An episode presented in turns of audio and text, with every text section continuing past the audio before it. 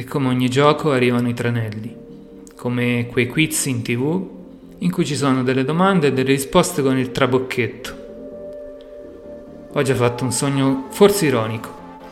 Pensavo di non pubblicare niente, ma poi ho trovato forse la chiave che apre lo scrigno magico. Forse il ideatore di questo gioco si sta divertendo con me e forse anche con voi, cari ascoltatori. E con il suo fare misterioso ha confuso le carte del gioco.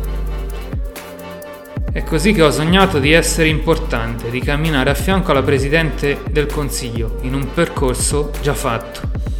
Quello che facevo qualche anno fa quando andavo all'università, ma non ricordo altro.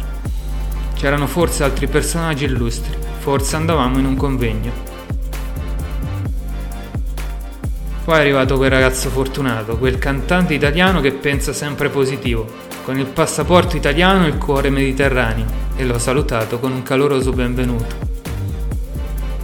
Resta il fatto che per sette giorni di fila ho fatto strani sogni e che questo sogno non ha senso.